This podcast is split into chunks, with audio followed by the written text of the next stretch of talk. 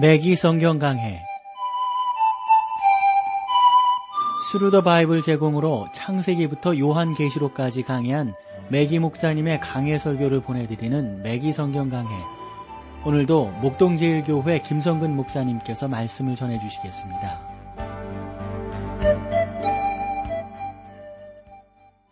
애청자 여러분 안녕하셨습니까? 매기 성경 강해 자 오늘도 여러분들을 요한 1서로 모시겠습니다.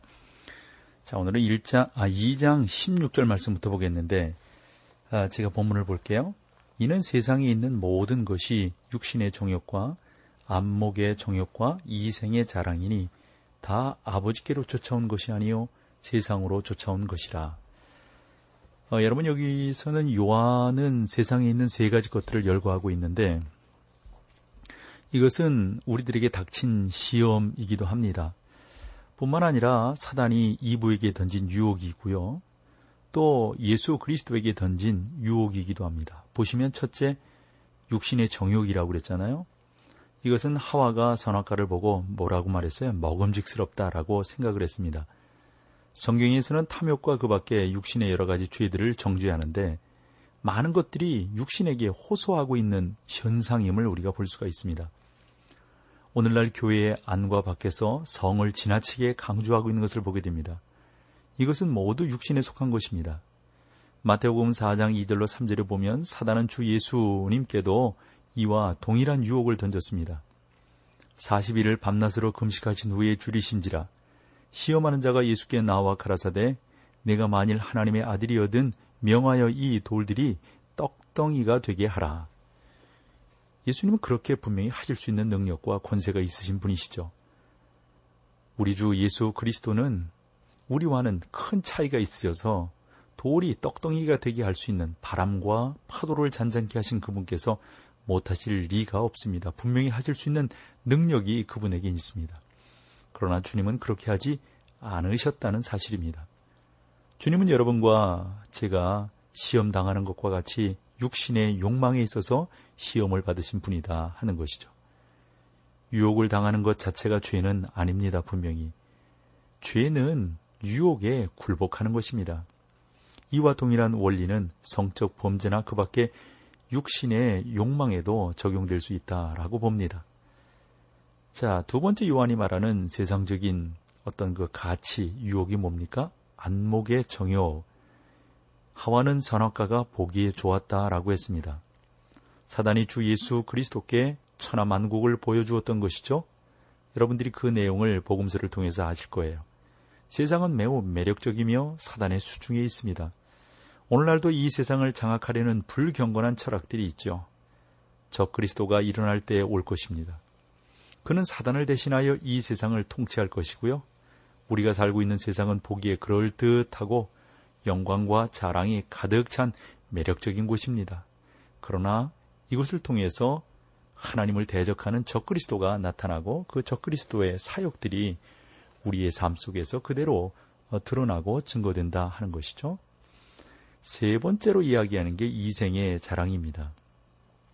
하와는 선악과가 사람들을 지혜롭게 만들 수 있다라고 생각을 했습니다. 많은 사람들은 가족을 자랑하기를 좋아합니다. 그들은 어떤 집안 출신임을 자랑하고 자기가 속한 인종을 아주 자랑스럽게 생각하는 사람들이 있습니다. 이것이 여러분 2차 대전 때 시틀러가 독일 사람들에게 호소하였던 바 아니겠어요?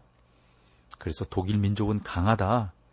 우리에게 적이 되는 그러한 민족들은 우리가 없애야 된다 라는 생각을 가졌던 것이죠. 이것은 이생의 자랑이라고 볼 수가 있습니다. 그것은 우리들로 하여금 다른 사람에 대하여 우월감을 줍니다.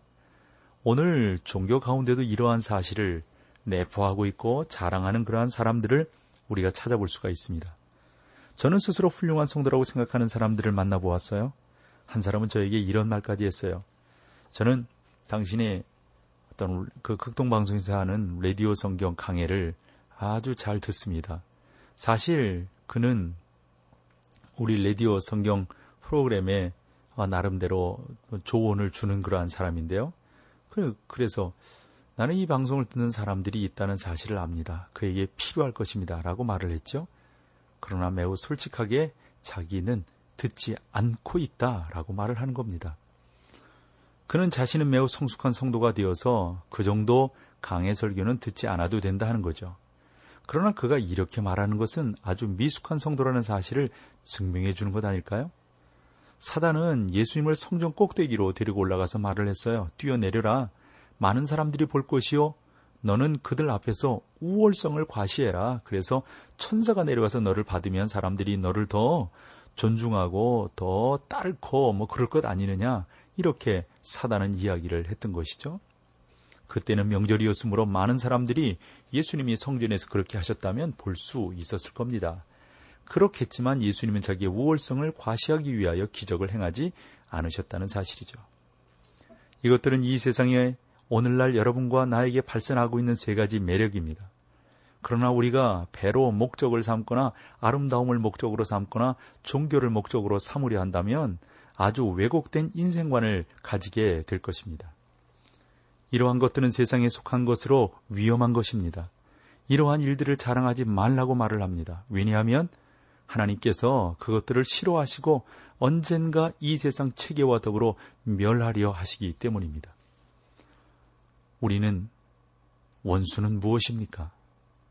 세상의 육신 그리고 마귀입니다. 이것은 사단이 하와와 우리 주 예수 그리스도께 해왔던 유혹이라고 볼 수가 있어요. 사단은 자기의 전략을 바꾸지 않았습니다. 그는 오늘 여러분과 저에게 똑같은 유혹을 가지고 옵니다. 이제 요한은 우리가 이 세상, 이 세상을 사랑하지 않아야 될 이유를 이제 다음 절 17절에서 말씀하고 있는데 한번 들어보실까요? 이 세상도 그 정욕도 지나가되 오직 하나님의 뜻을 행하는 이는 영원히 그하느니라. 아, 메기 목사님은 그 항상 영국에 가실 때마다 런던탑, 뉴욕, 뉴욕성, 그리고 어, 워크성, 그다음 햄프턴 법정, 윈저성, 그리고 캔터베리 등을 방문하기를 좋아하신다고 그러네요.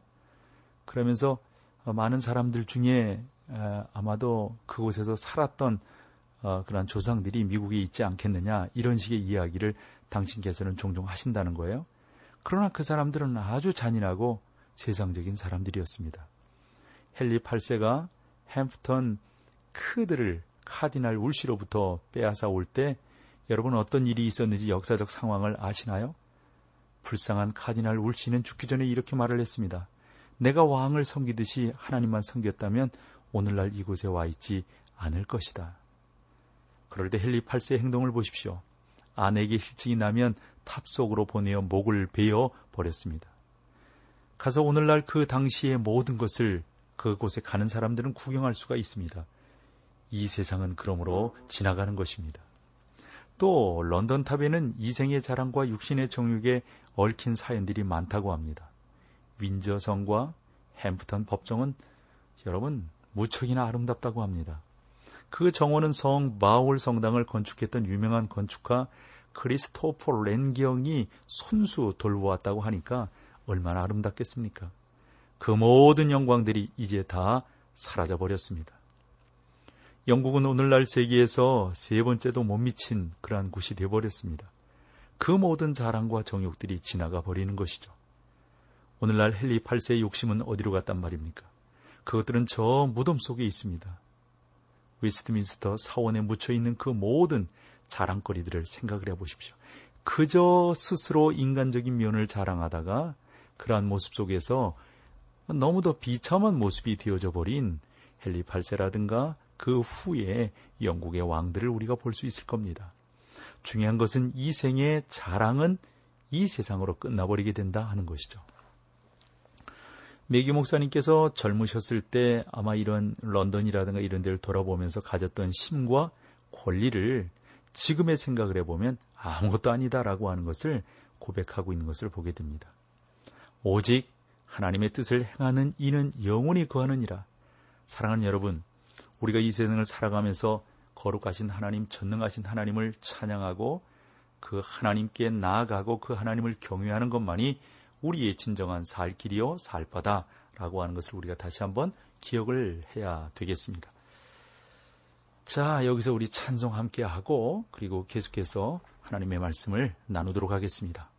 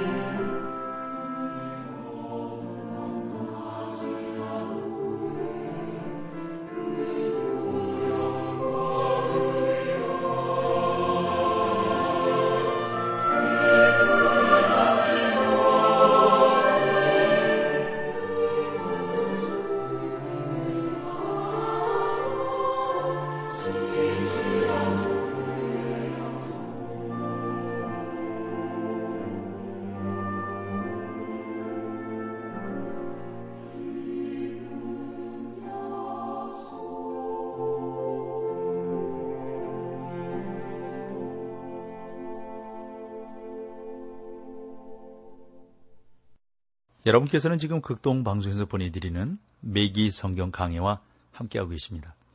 자, 18절을 보실까요? 아이들아 이것이 마지막 때라. 적 그리스도가 이르겠다 함은 너희가 들은 것과 같이 지금도 많은 적 그리스도가 일어났으니 그러므로 우리가 마지막 때인 줄 아노라. 여러분 여기에서 아이들로 번역된 말은 요 앞선 그 12절 있잖아요. 똑같은 단어가 쓰였어요. 어, 근데 약간 그 표현에서 좀 달라요. 12절에서는 하나님의 가족된 모든 사람을 가리키는 말이었다면 그러나 여기 12절로 14절에 나오는 표현은 영적 체험의 첫 단계를 말하고 있어요. 그러니까 맨 꼭대기에 아비가 있고 그 아래로 청년이 그리고 어린아이 신앙이 있는 거죠. 그런데 여기에서 요한은 다시 어린아이에게로 돌아가고 있습니다. 이 어린아이는 아직 성장하지 못한 그러한 사람을 말합니다. 그들은 이 세상을 통과하고 있습니다. 그들은 요한이 말하고 있는 세 가지 것들을 것들 중에 한 가지 과정 가운데 있는 것을 보게 됩니다. 이것이 마지막 때라. 그것도 여러분들이 보시면 우리는 마지막 때에 살고 있죠. 벌써 오래전부터 말입니다. 지금은 하나님께서 자기 이름을 위하여 백성들을 부르시는 때입니다. 여러분은 언제라도 지금은 받을 만한 때다. 주님의 음성을 들으면 오늘이라도 좋다라고 우리가 말할 수 있어야 합니다. 구원이 긴급한 이유는 무엇입니까? 그것은 여러분이 내일은 여기에 없을지라도 없을지도 모르기 때문입니다. 어째요, 여러분? 그래요. 우리의 내일이라고 하는 것은 사실은 보장되어 있지만 내 것은 아닙니다. 내가 무엇을 계획하지만 부르시면 우리는 그 일을 감당할 수가 없습니다. 끝이 되는 것이죠. 이것이 마지막 때라. 그러니까 여러분 한 번 더 생각을 해 보셔야 돼요. 제가 뭐 지금 방송을 하고 있고 녹음을 하고 있고 하지만은 그러나 이것이 계속 되어진다는 보장은 어디 있겠어요? 다 놓을 때가 있는 것 아니겠어요? 저도 목회를 그만둘 때가 있는 것이죠. 계속해서 목회를 하는 것만은 아니죠. 그런 면에서 우리가 다시 한번 모든 면에서 온전한 가운데로 나아가는 것이 무엇보다도 중요하다고 생각합니다. 그래서 여러분들께서 하나님의 그 거룩하심과 능력 가운데로 나아갈 수 있도록 여러분들이 애쓰고 수고하는 것이 무엇보다도 중요하다고 하겠습니다. 적그리스도가 이르겠다 함은 너희가 들은 것과 같이 지금도 많은 적그리스도가 일어났으니 이러므로 우리가 마지막 때인 줄 아노라. 많은 적그리스도들이 요한의 시대에 이미 출현했지만 그러나 여러분 그때만 출현했나요? 앞으로도 계속해서 나타날 것입니다. 여러분 아시죠? 적그리스도란 무엇을 말합니까? 저는 이 말이 아주 오해될 결과 장차 나타날 자를 잘못 이해하고 있다고 생각합니다. 적 그리스도는 두 가지 말로 되어 있는데 그리스도라는 표현 앞에 대적한다는 적자가 붙어 있죠. 그래서 적이라고 하는 것은 대적하는 겁니다. 두 가지 의미입니다. 하나는 대적이고 하나는 반대하는 것입니다. 어, 그러니까 이 어, 그러, 그러므로 이 적그리스도가 가짜 그리스도인인가 또 그리스도의 원수인가 하는 문제가 생기는 거죠. 성경은 어느 쪽을 강조하고 있습니까? 요한 1세에서는 적그리스도에 대한 언급이 몇 군데 나오지만 이 구절에서 우리가 알 수 있는 유일한 사실은 요한의 때에도 많은 적그리스도들이 있었고 앞으로도 어, 있게 될 것이라고 하는 사실입니다. 그러므로 여러분 적그리스도라고 하는 것은 그리스도의 신성을 부인하는 자들입니다. 그리스도의 또 인성을 부인하는 자도 적그리스도가 됩니다. 그것이 요한 1세에 나타나는 적그리스도에 대한 정의인 것이죠. 이것이 요한 1세에서 강조되고 있지만 이것이 요한 1세에서 강조되고 있는 그 내용 중에 하나가 주 예수님의 아래와 같은 말씀을 기억함으로 우리가 깨달을 수가 있어요. 많은 사람이 내 이름으로 와서 이르되 나는 그리스도라 하여 많은 사람을 미혹해 하리라. 마태복음 24장 5절 말씀입니다. 이것이 적 그리스도 그리고 속 그리스도라고 주장하는 사람들입니다. 저는 마지막 때에 그리스도를 반대하는 형태 그리고 그리스도라고 주장하는 형태 이 두 가지 유형의 적 그리스도들이 모두 출현하리라고 생각을 합니다. 계시록 13장에서 그렇게 설명하고 있습니다. 거기에는 바다에서 나오는 큰 짐승이 나오는데 사단이 그를 불러내는 것입니다. 그는 정치적 지도자로서 분명히 그리스도를 대적하고 있습니다. 또 땅에서 나오는 두 번째 짐승이 있는데 그 양 모습을 하고 있지만 양의 옷을 입은 이리입니다. 그 속은요. 그는 세상지를 지고 가는 하나님의 어린 양, 그런 적 그리스도인 척 하고 있습니다. 그는 종교적 지도자가 될 것입니다. 정치적 지도자들이 옛 로마 제국 곧 이방 세계에서 나올 것입니다. 종교 지도자는 예루살렘에서 분명히 나오게 될 것입니다. 그렇지 않으면 그는 메시아로 받아들여지지 않기 때문이죠. 그러므로 우리에게는 저 그리스도라는 표현을 함께 만족시킬 수 있는 두 가지 사람이 있으면 두 사람이 있음을 우리는 압니다. 그들은 말세에 출현할 것이고 예수 그리스도를 대적하는 자 그리고 가짜 그리스도라는 두 개의 의미를 만족시켜 줄 것입니다. 19절로 가보실까요?